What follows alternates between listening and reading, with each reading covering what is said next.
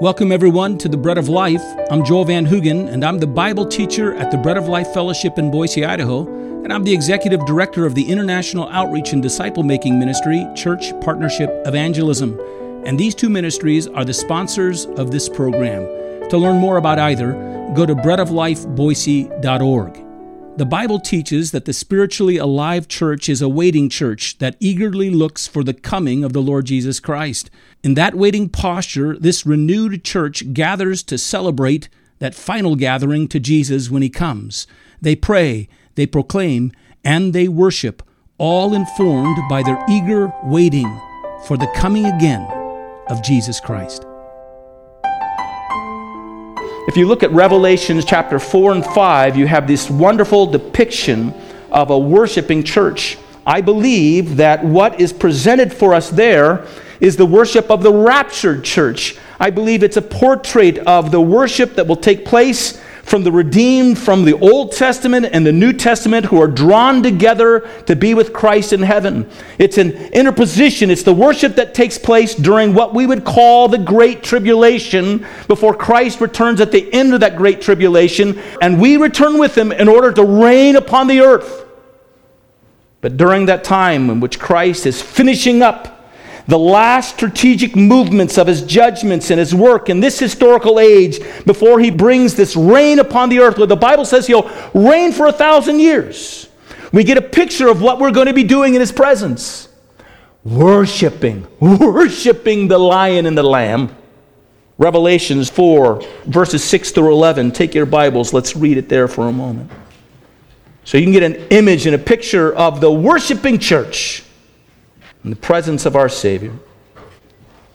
Before the throne there was a sea of glass like crystal, and in the midst of the throne and around the throne were four living creatures full of eyes in front and in back. The first living creature was like a lion. The second living creature was like a calf. The third living creature had the face of a man, like a man. The fourth living creature was like a flying eagle. The four living creatures, each having six wings, were full of eyes around and within. It's very similar to the vision that you had in Isaiah chapter 6. And they do not rest day and night, saying, Holy, holy, holy, Lord God Almighty, who was and is to come.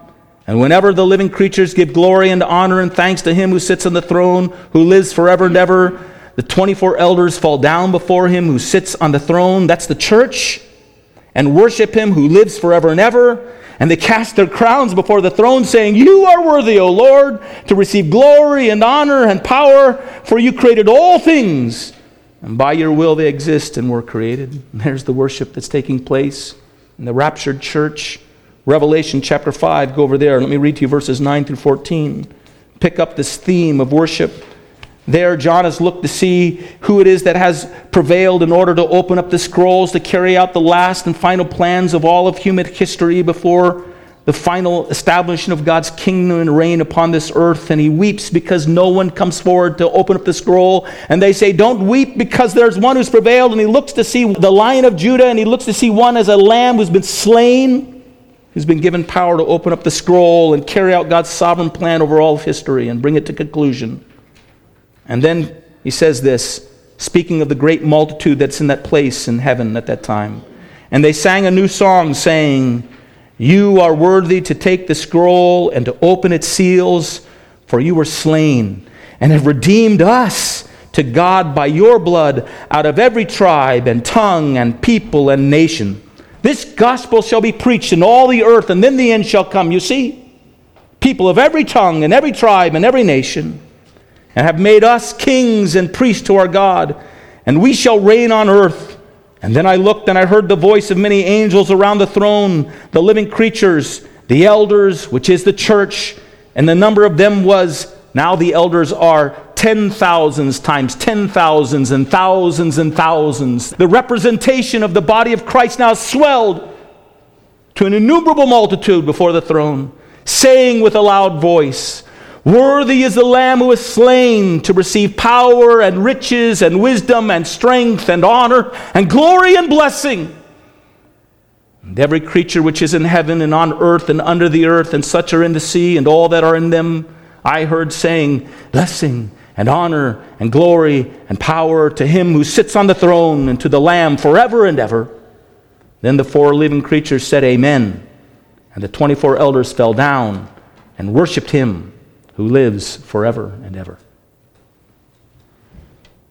The praise of a revived and waiting church will be an eschatological forecast to the worship that will one day rise up in all of heaven as we watch the great orchestration of our King bringing about the final stages of human history and then taking up the plans to rule and reign upon the earth. And in anticipation of that day, we will cry out and worship and rejoice and praise him. And when we worship him here, it ought to be an expression of that hope and that longing and that waiting and that confident promise. Our songs of praise ought to mingle with the voices we will raise one day, together with all, before the throne of our Lord Jesus Christ. There will be a change in our praising. By the way, it won't be a fixation upon ourselves. We won't sing songs about what we're doing. We won't sing songs about what we're feeling. We won't be taking our pulse. We'll just be saying, "Worthy is the Lamb." Our eyes will be upon him. We'll exalt him in his name and his triumph and his glory. It will be the essence of our worship and our praise, and it ought to be still today. The revived and waiting church is renewed in its worship in the presence of an anticipation and an expression, a wonderful prophetic expression of the worship that will be ours one day. Think about it. One day, Christ is going to return. The Bible says he's coming for us, his bride. And at that moment, he will be glorified among us. But not only that, we will be glorified before him. Every vestige of sin will be removed from our lives. Our body will somehow sprout up to be something we've never known it to be or imagined it to be, radiating with the glorious transference of our life into the very presence of Jesus Christ and his life in us, so that there will be no sin in us, and we will radiate his righteousness that he has clothed us with. And in that moment, we're going to praise him. We're going to say, "Oh, Jesus, you're so wonderful. Oh, God, how glorious is your salvation." And our praise today should then be an expression of that day of praise, that endless day of praise. And it becomes that when God renews within us this great waiting desire by reviving us. Here's the last thing. The revived and waiting church will find its celebration of the Lord's table will turn to focus on the future coming of the Lord Jesus Christ. This celebration will be directed towards the coming of the Lord Jesus Christ. Let me read to you from 1 Corinthians chapter 11, verses 23 and 26. Paul writes this, in giving instructions about the communion table that's before us. "For I received from the Lord that which I also delivered to you, that the Lord Jesus, on the same night in which he was betrayed, took bread. And when he had given thanks, he broke it and said, 'Take, eat. This is my body, which is broken for you. Do this in remembrance of me.' In the same manner, he took the cup after the supper, saying, 'This cup is the new covenant in my blood. This do as often as you drink it in remembrance of me.'" And then Paul writes this explanation. "For as often as you drink this bread, you eat this bread and drink this cup, you proclaim the Lord's death until he comes." You have your eye on the return of the Lord Jesus. The Lord Jesus said when he was celebrating this meals with his disciples, "I won't celebrate this feast with you again until I celebrate with you in glory." And we long for that time. We don't have Christ's physical presence with us at this time. We can't tangibly see him. We can't tangibly touch him. We don't taste with him, in a sense, the experience of that great feast one day. We'll eat with him.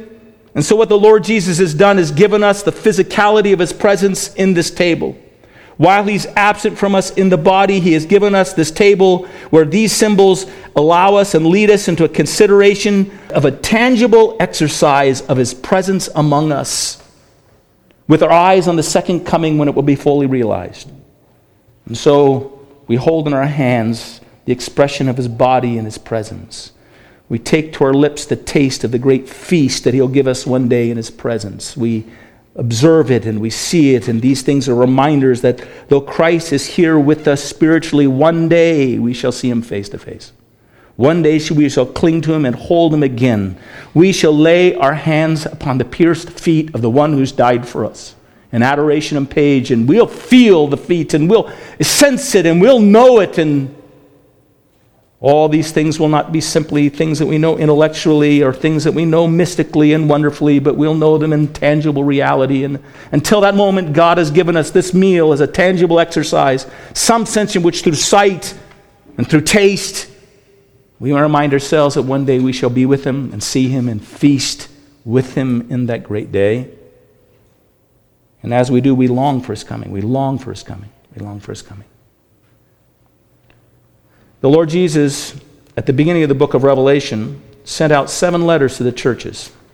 These letters suggested that his eyes were searching through those churches at that time. He was seeing what was going on. He knew what was taking place. And he only brings a commendation to 2 of those churches. 5 of them he pronounces rather stern judgments and warnings to them.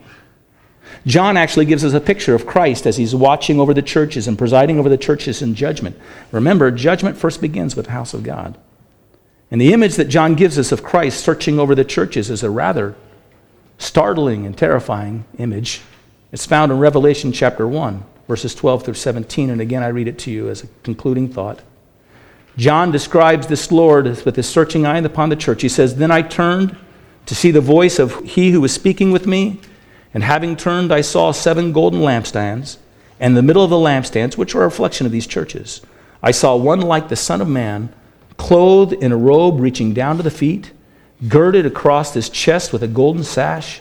His head and his hair were white like wool, like snow. His eyes were like a flame of fire. His feet were like burnished or burning bronze when it has been made to glow in a furnace. His voice was like the sound of many waters. In his right hand he held 7 stars, and out of his mouth came a sharp two-edged sword. And his face was like the sun, shining in its strength. And when I saw him, I fell at his feet like a dead man. And he placed his right hand on me, saying, 'Do not be afraid. I am the first and the last, the living one. I was dead, and behold, I am alive forevermore, and I have the keys of death and Hades.'" This is our Savior. This is our Lord Jesus Christ. This is the one who walks to judge the life of the church, and his life is in this place. Before he left and went to establish himself and prepare the kingdom that he's bringing upon the earth, he told us that we were to be vigilant, that we were to live with our lives serving him and with our eyes upon his coming. He wanted us to find us waiting for him and longing for that return, and he left us to be a waiting church. And now he looks down upon us. Is that what he sees? Is that what he sees? Could we be a waiting church, longing for his return? Could we want to be together more and more? Because he's coming soon. Could we bind together to want to see more and more people come to Christ? Could we agree together that we would strategically pledge ourselves to pray for lost friends and family members day in and day out and support one another in those sober judgments and those sober prayers? Could we gather together and release ourselves in the worship that one day we'll experience before his throne? In great anticipation, could we eat this meal together until he comes with our eye on his coming? Even so, Lord Jesus, move us in this place. Your redemption is drawing near. Find us waiting.